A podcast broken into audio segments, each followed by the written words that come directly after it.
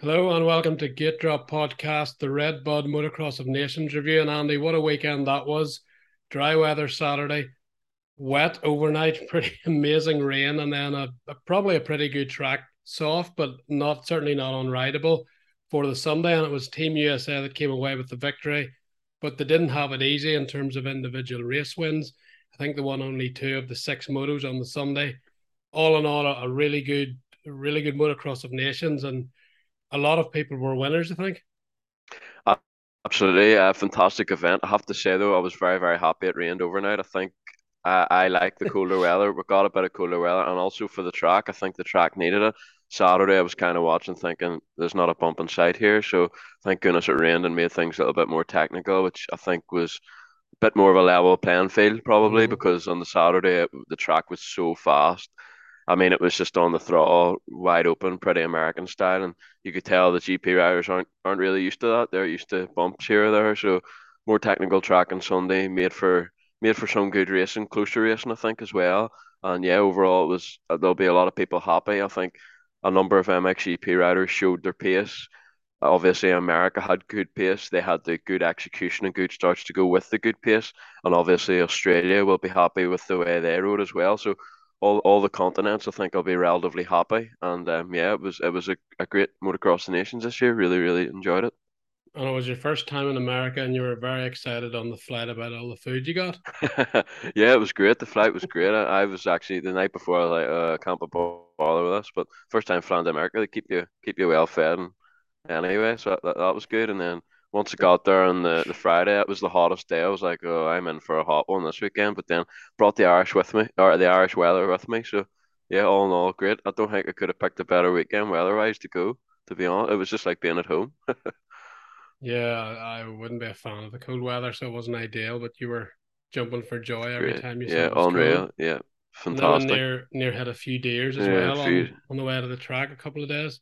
Certainly so that... something I didn't expect. No. Had a few deers, but... Well, at least we made it home in one piece. That was maybe the uh, yeah. the better success than any of the racing. There's a few sketchy moments. There's like been on the bike. Um, so we'll we'll get into it properly here. So as you said, the, the Saturday, it wasn't. It didn't even look as deep initially on the Friday when we went there. That ripped it really deep. By the Saturday, that almost smoothed it. It rolled over on top of it, so it was going to be hard. And it didn't dig down as deep as you would have expected it to, even at an A M A National. But you could tell the Americans on their bikes were very fast, let's say that, especially Cooper's two fifty. They were on the gas really early, just just wide open, especially Tomac and Cooper. The, the G P guys were who are more used to rolling turns and everything. That wasn't really working as well. It was almost like they were surprised that you could get on the gas that early and just ride wide open. You could see that in different parts of the track on the Saturday. You also had the, the La Rocco's leap. Everybody, a lot of the G P ones trying to do La Rocco's leap for the first time. I think Kay de Wolf cased it. He was changing his back wheel on, uh, I think, just after practice, before the, the start practice. Mm-hmm. And then Stuart Edmonds cased it big time. He bounced, cased it right on the top, bounced, and then he was he was fine. He was like, right, let's go again. Don't mind the case of La Rocco's leap. But then the bike had other ideas. He damaged the back wheel, I think, and by the time he got to the next corner, he looked for power. He wasn't able to go anywhere.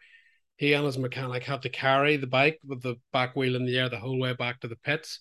And as you say, it was getting warmer at that point on Friday or Saturday. So it wasn't ideal for him. He had to put a lot of effort in just getting his, his bike back. But the practice and then the races were, as you say, fairly wide open on the Saturday. But Eli Tomac, and I think this summed up America all weekend, twenty-first gate pick, and he got the whole shot there, and that was key. Um, he needed that, I think, as well, because that's where the, the Americans' foundation for the wins came with, with the whole shots. But yeah. um, or the Saturday, actually, he didn't get the start. He started about seventh, and um, it was Iago, Iago leading most of the way, and that was... You were starting to think, can he last? Can he last? Can he last? And the more longer it went on, you started realizing this is his actual pace. Tomac found his groove about halfway through, started picking riders off. But we saw in the M A Nationals, he was able to come through usually easier than that. So that was sort of an indication that it was going to be a relatively competitive weekend for everyone. But again, Iago Gertz, he was he was the star. He had pressure from Suri, pressure from Tomac those last two or three laps, and he got it got it done. Um, and then first moto was first moto on Sunday that Tomac came from the outside and got the whole shot, and that was sort of straight away you're into advantage America there, because that's what Eli needed and that's what America needed. That's what they'd been lacking in previous years, especially four years ago at Red Bud. They got their start sorted this year. Cooper came away around seventh or eighth, and he stayed there the whole race. And that was the platform that, that really got them the the win, I feel. And from there, it was just about managing it. And I think they did that. They did that pretty well. Sexton somehow didn't actually win a race, but he was he, he could see the lead in every single race he competed in. He lost the lead in the last lap in the qualifier.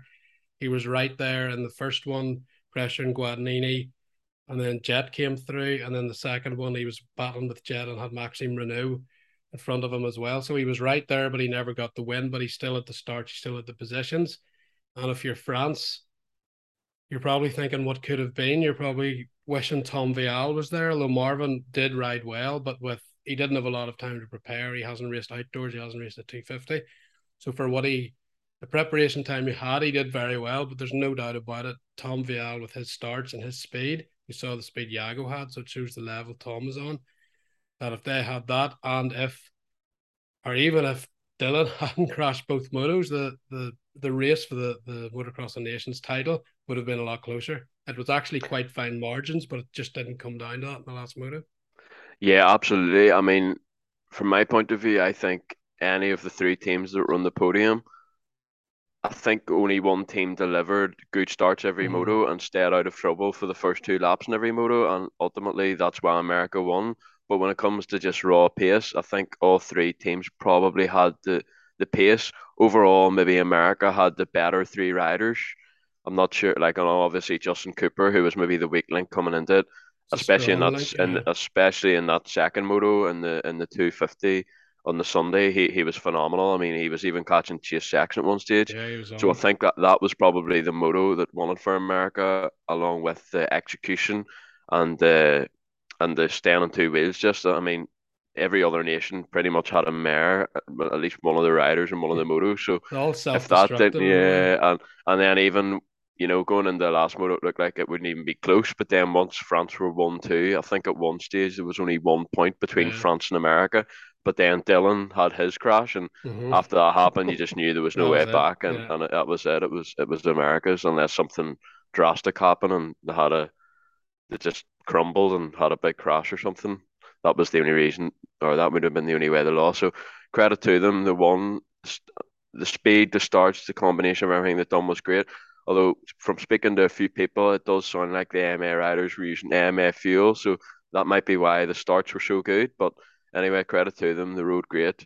And France and Australia certainly had the pace. They'll be hoping in France next year that they can maybe execute their races better and keep it in two ways. But I think one rider that we'll have to talk about more in a little bit more detail is Iago Gertz. Probably the, the Americans probably didn't even know who he was that weekend. He came out, and, no, I mean, no. from the first from the first lap of practice, whenever I seen him, I was like, yep, this is going to be a good weekend for Iago. Now, did I think he would win a qualifying race and maybe be the... Maybe aside from maybe Ferrandis, be the, and you could argue he did have Dylan Ferrandis' pace, just mm. two very different styles. We after seeing him the first lap, if you'd have told me it'd maybe be the quickest all weekend, maybe wouldn't have believed that. But I knew he was on for a good weekend. But in the qualifying moto, I mean, in that first moto, I think he was as quick as Eli. If I think he maybe yeah, he did initially get the whole lap. yeah I think he did get the whole shot, but then he made a small mistake, and then Eli got around him maybe just in the approach to the second corner. If it had been the other way around and Gertz was leading from the first lap, I'm not sure if Eli passes him, to be honest. Gertz's corner speed yeah, was unbelievable. Sure he does, and he right? got yeah, and the back and the blue flags where there wasn't any blue oh, flags. And I think that the that, back that, markers killed him every time. Yeah, but he was able to him, catch him again. Yeah, so that was exactly. Yeah, that, that played in Eli's favour. But like you say, anytime he lost time, he was able to catch it up. So fair play to Iago Gertz. Mentally, he looks in a stronger place now. And after losing the M X two world title the way he did, you weren't really sure how he'd cope with that and how he'd perform mm-hmm. this weekend. But it was good to see him on form, and for me, rider of the weekend, unbelievable. Um, for him now, the big test will be to can he can he finally win this M X two world title next year? and this was Eli Tomac pushing in that first moto. The two of them won by, I think, nearly a minute mm-hmm. over Maxime Renaux. So this wasn't Tomac doing what he had to do to win the nation. This was Tomac trying to set a marker down that for America and for himself that he's the fastest, and Iago just matched him. And every time they got into back markers, Iago was able to claw that gap back to about around a second again. And he's, we spoke to him after, and they're actually standing in the rain on Sunday night, and he he said, yeah, he, he did feel he had the pace on Eli. It was just trying to get around him, and every then every time he sort of got close, the back markers got in his way. But he knew he had the pace; he could catch him again. So he he definitely felt good. He said he felt good all weekend on the bike. So he went with Eli's probably maximum pace, because if Iago wasn't there, that would have been a boring race because Eli mm, checked out. Yeah. So for the, from a neutral point of view, it was good to have a guy actually be able to go with Eli's speed. And Iago, I think, opened a lot of eyes. It's just a shame. He, I think he crashed twice in the first lap in yeah. the third moto. And if he hadn't done that, I think he'd have been in the mix with Renault, Ferrandis, Sexton, and uh, Jet Lawrence. Yeah. And I think yeah. that Jet Lawrence Iago Gertz battle was the one thing that was maybe missing from the weekend because of that crash. But we'll go on to Jet now, actually. Very like Iago, very in control, amazing style on a bike. And he didn't have the crash, so he won his class. And just the, the poise he had even in battles. A lot of the times he was third in a three-way battle for the lead, but he was patient. He never really rushed anything. His momentum into the turns, how he stands up, kind of like an Everts. Just very, very good technicality, but very calm on the bike. Now, when he gets off the bike, he's a bit of a madman. We was in the press conference. He couldn't sit still. He was bored. He wanted to leave. He was told he couldn't leave. He had to stay for another presentation. He was cracking jokes with the Team Australia guys constantly. All go, all buzzing, but on the bike, very calm, very smart, makes really good decisions. Yeah, mature above his ears, really. Mm-hmm. Uh, above his years, really. Um, but I have to say, I wasn't that surprised by Jet. You know, I expected it, considering how young he is and how he's got a lot of experience. He's used to winning races, and even though it was his first race in the four fifty, I don't think that would have fazed him in the slightest. Probably the opposite. Probably make him more motivated because he wants to show, you know, the likes of Sexton and stuff that he's obviously going to be racing the four fifty Nationals next year. So he probably wanted to put a bit of a marker down and show how quick he was with just a couple of weeks on the bike. Imagine what he'll be like with another, you know, a bit mm-hmm. a bit more preparation for the M A Nationals next year. So yeah, Jet was really, really good performance. Unbelievable. But I, I wouldn't say I was surprised because I sort of expected Jet to do that. And like you say, it's just a pity we never really got to see the, the Jet v Iago battle that yeah. we all sort of wanted to see on the day. Obviously, both raced two fifties this year, but both showed that they've got a hell of a future ahead of them because after only a week or two on the bike, they were already pretty incredible. So what a future those two have. And hopefully we'll maybe see them challenge uh, for a title together in the future. Hopefully M X G P, but who knows what the future holds. But both really, really good. And to add to that, Maxime Renaux, now he actually won the M X one mm-hmm. or M X G P class, whatever you want to call it, over Eli Tomac. So a huge achievement for him. But that third moto, the pressure he withstood, Dylan went down, and he hadn't had he got gradually better as the weekend went on. Mm-hmm. I don't think Saturday was the best Maxime Renaux. No. But Sunday morning he turned it around. He took third. So in the results column it was good. He got the start and he rode well. But then when you have Iago Gertz, the guy you beat to the M X two world title last year, putting a minute on you in his first four fifty ride, and Eli Tomac on that as well, you're probably going, I should be able to go that speed, actually. And in a moto, he kind of upped that level as well. So it seemed every time he got on the track, he found a higher speed. So fair play to that, because that's not easy at that event on a new track. And then he had the, the mental resilience. When Dylan went down, it was suddenly all on him. And he didn't crack once. I don't even think he looked behind him. He chased all over him. The American hero, Team U S A, who they're trying, France are trying to beat for this title. Then he had Jet on him until a couple of laps to go, and then he was actually able to put away right at the end to give himself a cushion. But under all that pressure, pretty much for probably twenty minutes, whatever time Dylan went down, and even before that, they knew it was like France pretty much had to go one two. To, it actually would have been interesting if Dylan hadn't crashed, but the pressure on Chase and Tomac then have caused a mistake, because at that point there was a bit of pressure on them. But as soon as you said, as soon as Dylan made that mistake, the pressure was off, and Chase could probably relax and actually go for the win. So Eli, he started around twelfth, got through the sixth, and pretty much settled there the last last ten minutes. But Renault had all that pressure. You knew Jet wanted to win. You know, Chase would have probably wanted to win in front of, in front of his home crowd as well. And yet it was Renault that, that took the win. So again, for the G P guys, it was a point to say, look, we're all still fast, even if Tim Gajser and Jeffrey Herlings, Romain Febvre aren't there, and Tom Vialle, who are probably three, four of the quickest G P guys there is. But Renault got the job done in that race, and I'm sure he's completely over the moon to, to get the overall on Eli Tomac. And Iago Gertz is probably a bit frustrated because all weekend it looked like he was going to be the one to challenge Eli Tomac for that overall win. But fair play to Maxime Renaux, mental strength and speed. Thought that was a super impressive third motor ride from him.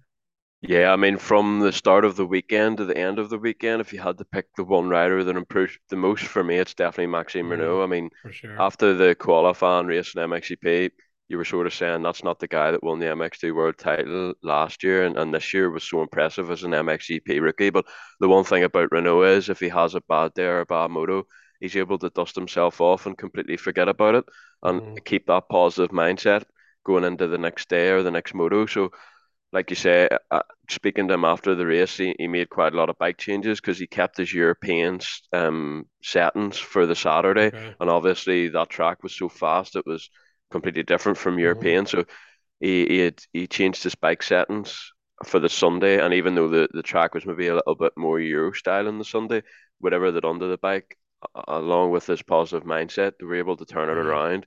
Like you said, he, the first moto he still he rode a little bit better, but you still felt there was there was more there. Yeah. And the last moto, I think that was the Maxime Renaux that we've seen in M X G P all season.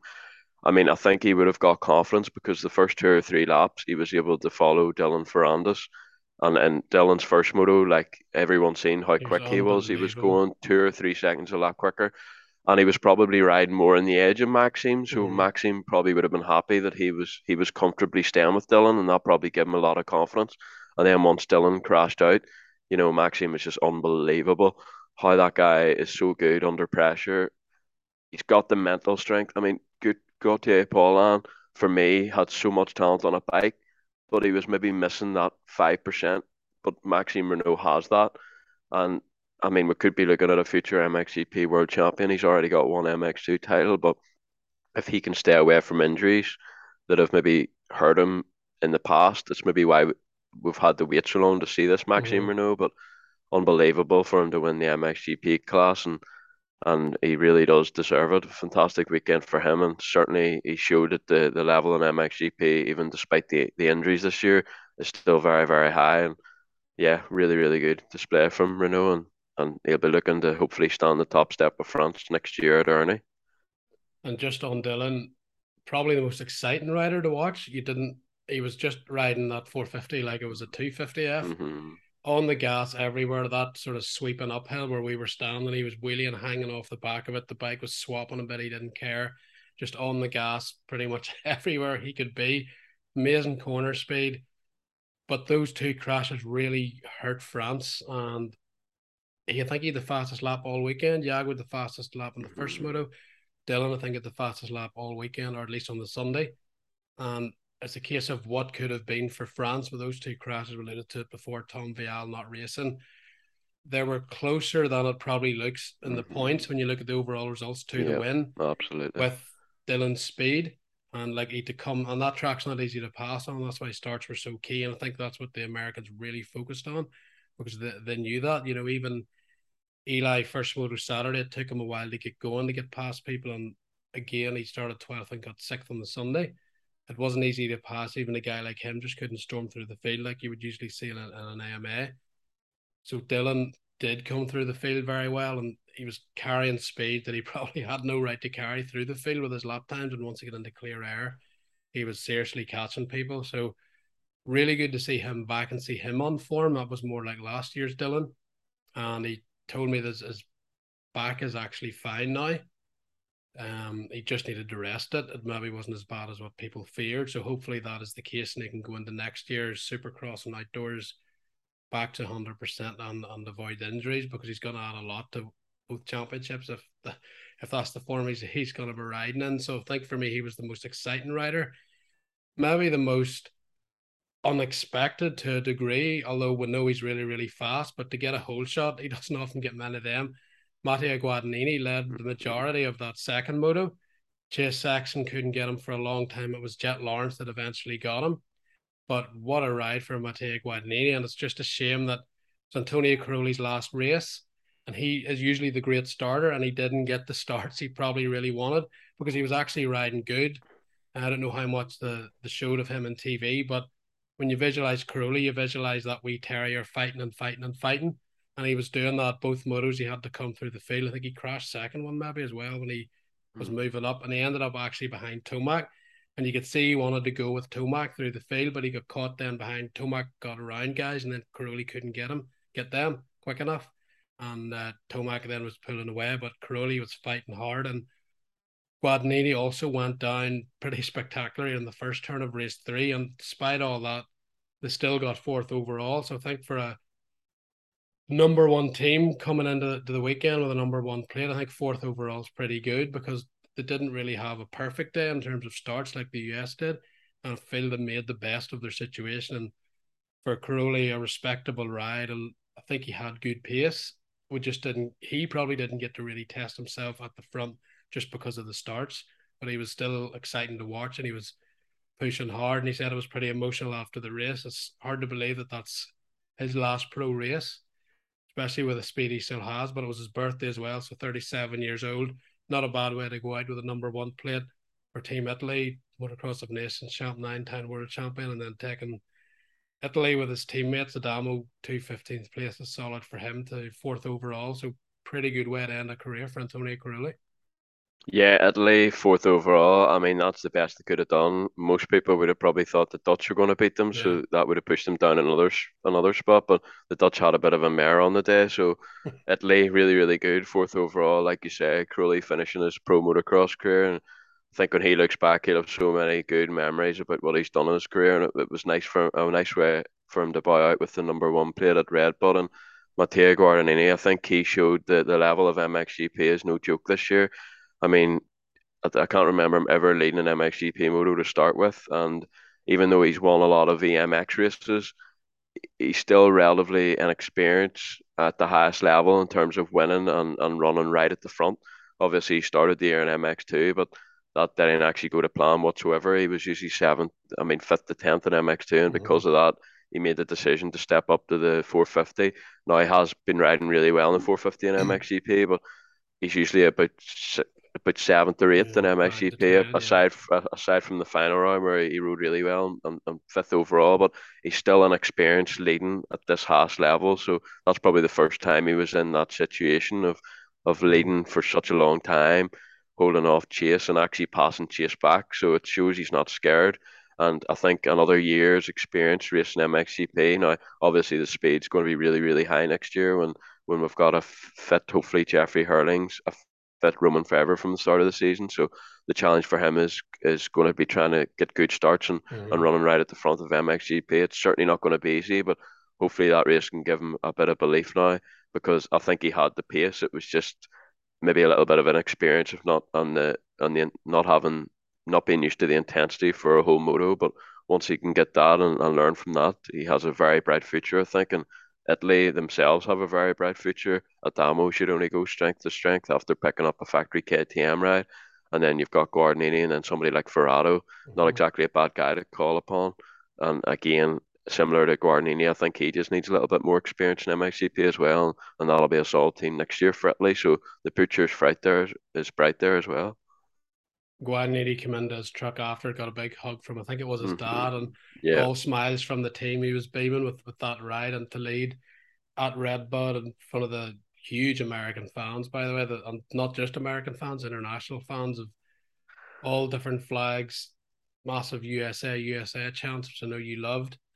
And it was the atmosphere was fantastic, especially for that first moto, that fireworks after the national anthem. So that whole side of it's probably the first big designations since COVID, and it probably couldn't have went any better. The the place was packed. There wasn't much spare spare grass to be seen. We had a few showers, but they weren't that long lasting during the races. So I think weather-wise they got quite lucky because the rain when we were in press the press free when we walked into the track was mega, and at the press conference you'd have thought the tent was going to collapse and the, uh, the where the, the rain was coming down. It was unbelievable. Even the riders were all near stopped looking up at the at the tent. It was, it was crazy rain, so we managed to miss all that, which was good. Just on Belgium there, we've, we've spoke about Iago, how impressive he was, but Liam Everts, very impressive as well. I think at one point he was actually catching de Wolf, and de Wolf was going in the first one, and de Wolf was slightly catching Justin Cooper, and Hunter was going the sort of that same speed as well. Now Liam said he wasn't totally happy with how he was riding, mm-hmm. but that maybe shows the level of expectation and belief he has in himself now, because I thought he was his riding was really good. I think he crashed in that moto, so that didn't reflect quite show the speed he had, and then he had to come through the field again the second moto.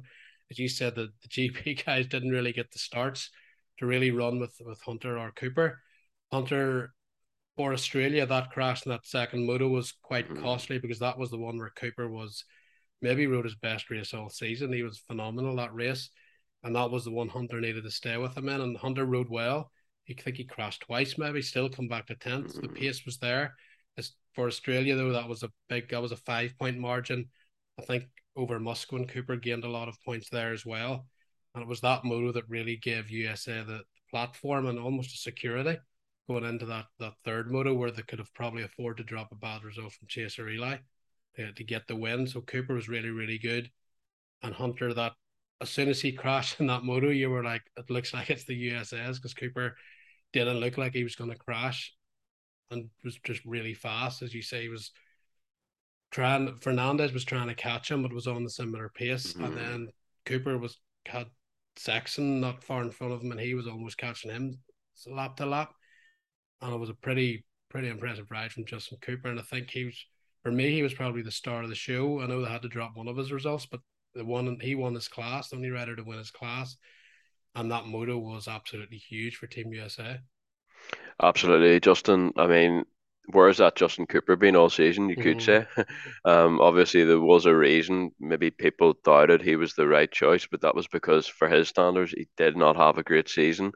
But you could tell he was very, very motivated this weekend from the get-go. And, yeah, he rode his heart out, and that was the Justin Cooper we probably expected all season. And yeah. It sounds like he might be motocross only next year. If he does supercross, mm-hmm. it might only be a few rounds. So, you know, he'll probably be more prepared for them, for the Nationals than the other riders, because they're obviously going to be racing all the Supercross, mm-hmm. so they might only get a couple of weeks to prepare.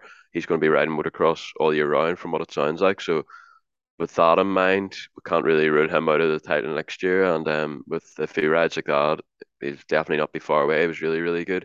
And yet, just on Liam Everts, I mean, for him to be the best M X two G P rider on the day, fourth overall, he probably had the speed, actually. I don't think he was any slower than Musquin, just to start to kill them in yeah, both motos. Well, otherwise, I think an M X two podium certainly wasn't out of the question. I don't think too many people, myself included, would have predicted that before the moto. So, actually a surprise to see him slightly disappointed, because I thought he rode really, really well. And like you say, even though Justin Cooper was unbelievable in that second moto, that first moto, I mean, de Wolf and probably Everts had his pace. De Wolf was catching him slightly. But again, starts good. weren't good, yeah. starts weren't good, and he had to come from too far behind, and he was never going to catch that gap up. It was just too big, full stop, but he done well to bridge it a little bit, and Liam, to his credit, was riding on the pace probably of Cooper and de Wolf, because like you say, he was, at times he was catching de Wolf as well, so, and then Simon Längenfelder's another one all weekend, you were kind of scratching your head, this is not or the real Längenfelder who's yeah. been riding, but then on the Sunday, he did turn it around compared to, to the Saturday, mm-hmm. the Saturday, he didn't ride good at all, but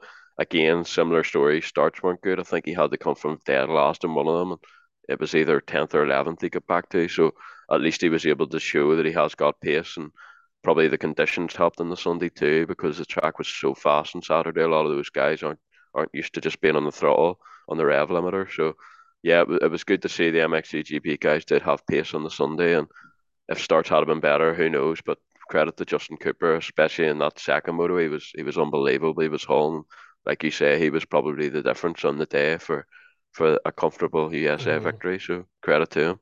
And that's where I think Vialle, France needed Vialle, because he yeah. was probably the guy that was capable of that as well. Mm-hmm. Just on Marvin though, he's probably feeling quite old this weekend, because when he was in G Ps, Liam must have been a toddler. And now he's racing Liam on the track yeah. at Red Bud all these years later.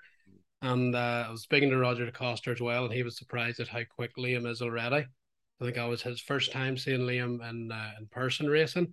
So he's now seen all three generations of Everts racing, which is pretty amazing thing when you think about it, that uh, Liam's been able to get up to that level and go on factory K T M. We should talk about Spain as well. Very good, solid, solid rides. Now, I would say Guillaume Fares was super impressive on the Saturday, and I thought he'd have been able to put in a good result on the Sunday, but it didn't quite happen for him. Despite that, Ruben Fernandez was who the, by the way, the Americans trying to pronounce the G P riders' names was pretty hilarious at times. Quadraro, MotoGP uh, guys. Gu- took Guadagnini on. became yeah. Quadraro at one point, and Fernandez was Ferrandis because he went quickest, and the guy didn't seem to know who Fernandez was, so it had to be Ferrandis, but it was actually Fernandez during the, the qualify or the time session on the Saturday. But uh, Fernandez rode well. Um, both motos very solid, and Prado actually rode well as well, but he didn't get the starts, which was the, probably the most surprising bit. Probably not quite the full Jorge Prado, but a certainly solid, decent, probably eight eight out of ten performance. Decent starts. He was kind of on the pace of the front guys, maybe sort of at the back of that, but not far away.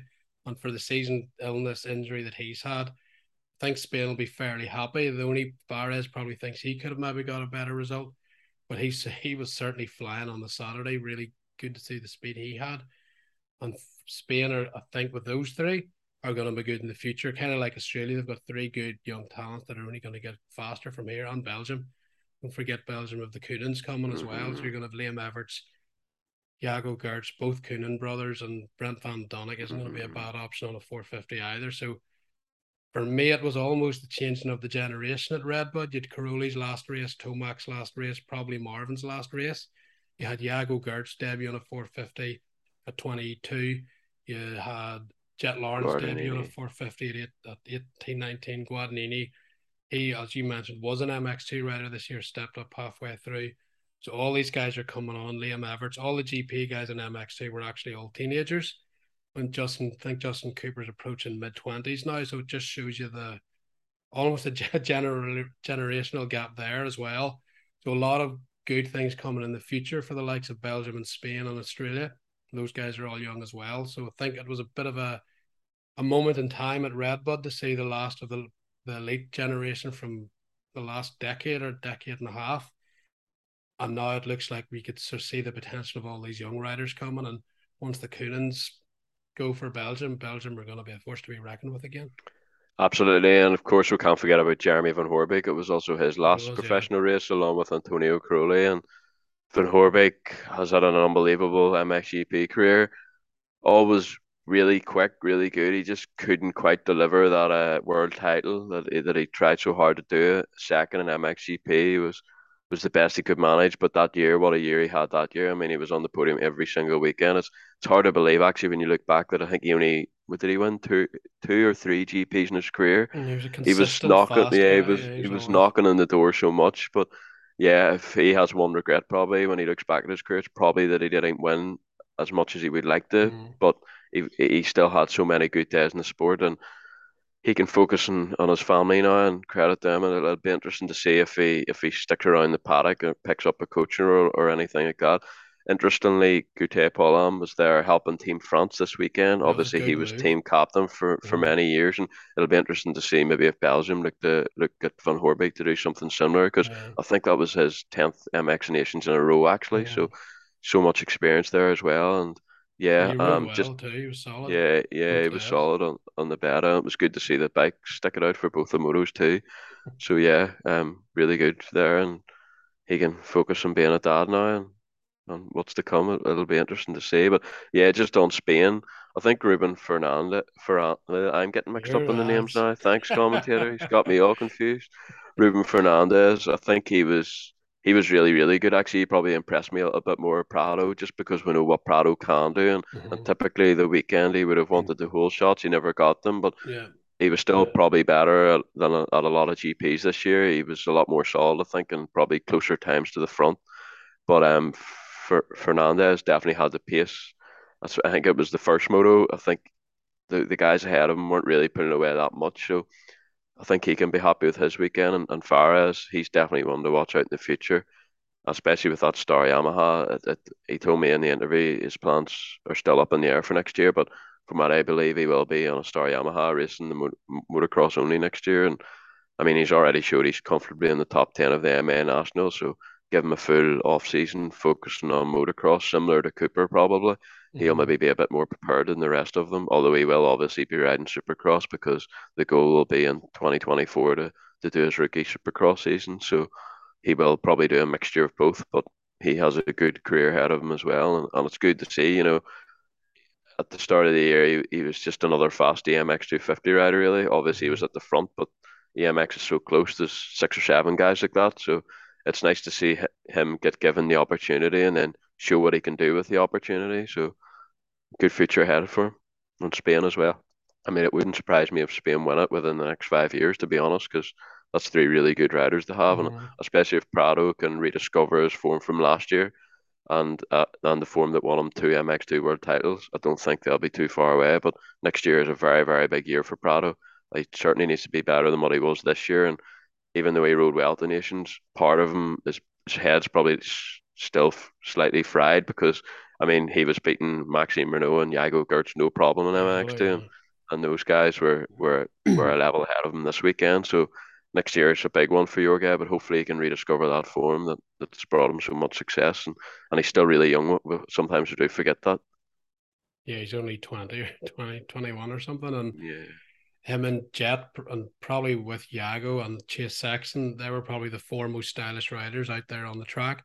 The precision they can ride with going that speed is really, really impressive. And I know you were speaking to Chase, and he didn't even rule out coming to G Ps in the future, because I feel if there's a guy that can win a world title, it's probably Chase Sexton, because he has that for America. He has that style, that precision, that standing up technique that you seem to need on G P tracks. And it looks like his style will go well with the versatility you need for for World Championship motocross. So I think he wants to win titles in America first, and then keep an eye out, because it, it might be an option. That might be America's big hope for a, an M X G P World Champion. So Saxon really good to watch as well.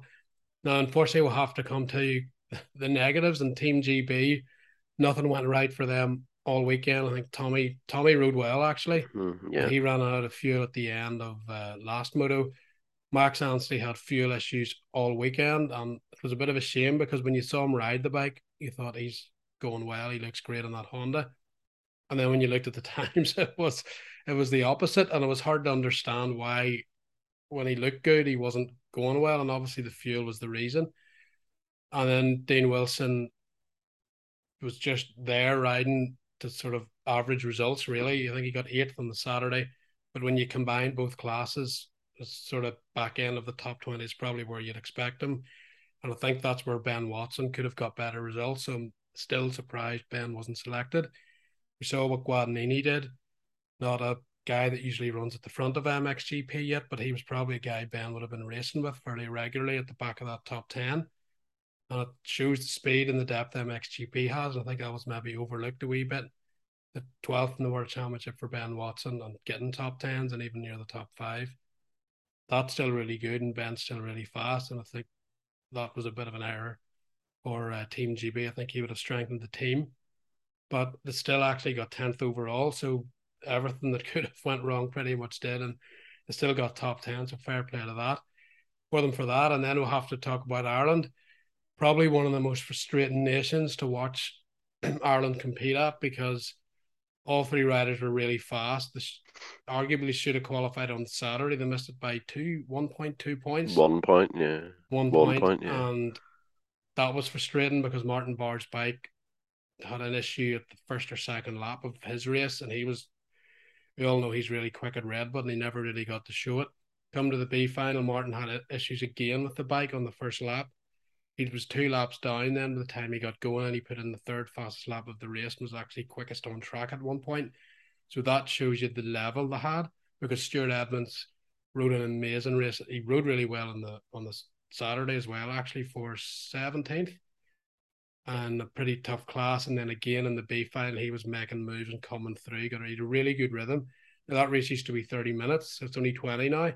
And that sort of robbed Stuart of his momentum, because I think the way he was riding, if with another ten minutes, it might have helped Ireland get get even closer to getting in. And John Mayer on the two fifty, really strong ride. I think he's sixteenth, I think, on the on the Saturday, and very yeah, competitive. seventeenth maybe. Very competitive M X two class, and again top ten in the B final on the Sunday. And he had pace as well. He was coming on strong and catching the guys in front of him, but the race sort of ended a bit a bit too early for Ireland. And when you combine it with Martin's bike issues, it just wasn't enough to get through. But all three guys had the pace to get through, and it's pretty frustrating. Probably the worst bit is that all did have the pace. If they didn't have the pace, it's easier to accept not qualifying for the air final.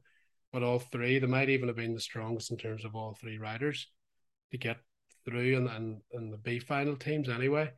But that was disappointing for them, because you felt for them because they rode so well and they had the pace, and they didn't get to then sort of get the rewards of, of what they should have seen by getting into the air final. Also, that reminds me, Jo Shimoda. Not the weekend you expect for Jo Shimoda no. riding the complete opposite way you usually see Jo Shimoda ride, wide open and just crashing, whether it's Saturday or Sunday. It never went right for Jo Shimoda all weekend, and Pro Circuit had their full rig there just for him, and by halfway through Sunday, the rig was being t- torn down because he did. Japan didn't make it to the F final. Joe crashed his brains out pretty much.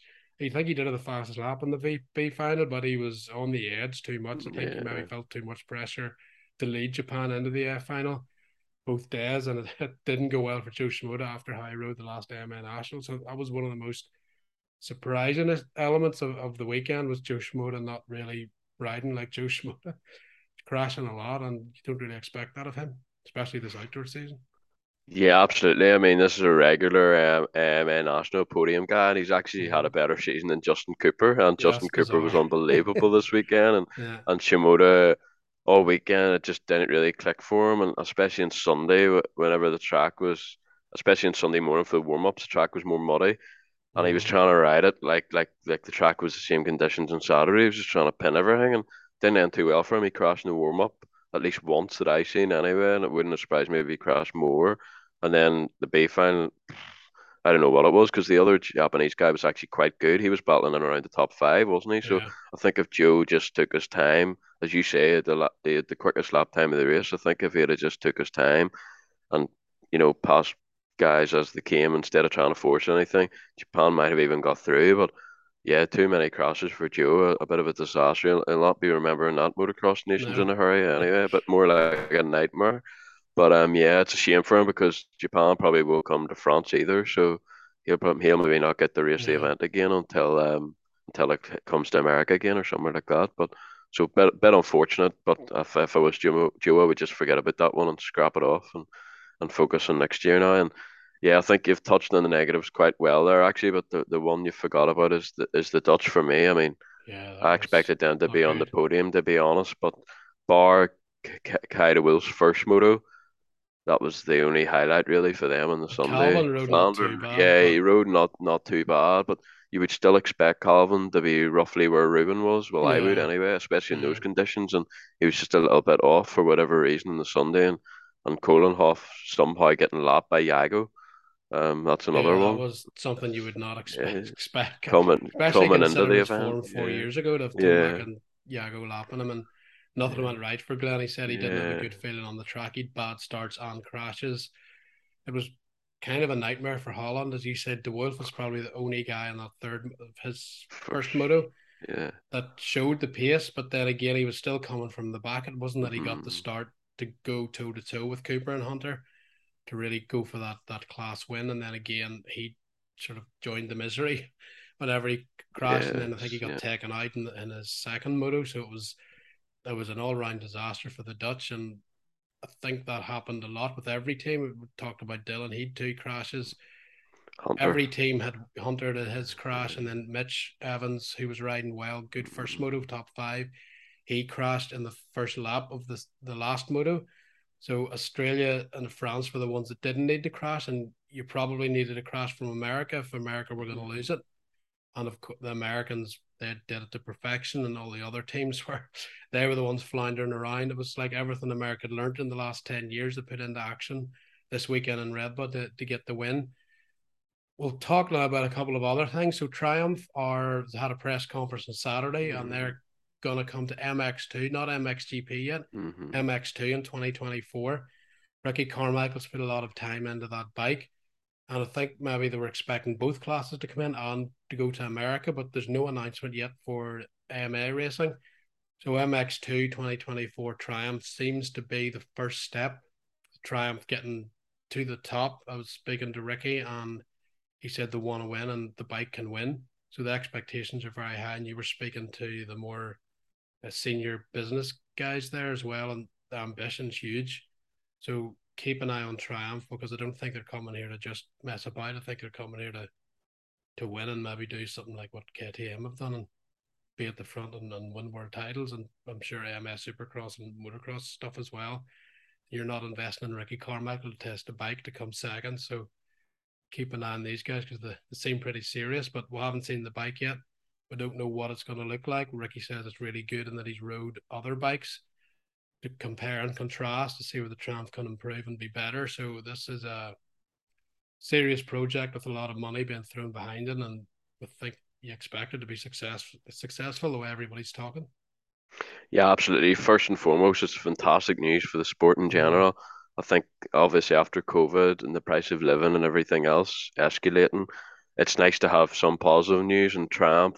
I'm surprised actually that the, the first approach is to, to field an M X two team. I always thought, because Thierry, who ran the, the Kawasaki M X G P team in years, I always mm-hmm. sort of thought that the plan would be to, to start an M X G P and they would value it more. But it's interesting that they're going to start an M X two and, and work from the bottom up. But long term, it's actually probably a good thing, because I mm-hmm. thought that maybe just maybe like Beta, I thought that maybe just focus on M X G P. But mm-hmm. obviously, the long term goal is to be present in both classes. So That's that's good, and it'll it'll obviously be interesting to see A, what the bike's like, and B, what kind of riders they can attract. Obviously, Ricky Carmichael's involved, and you you have to imagine there's going to actually be a lot of money there for. Mm. So you'd have to assume that they're going to be able to attract the top riders even as soon as twenty twenty-four probably. So yeah, it's going to be interesting, and then obviously it's, it's they've already pretty much confirmed that they will have at least one M X G P rider in twenty twenty-five as yeah. well. So it is going to be something that that, do, that does move quickly once once it happens.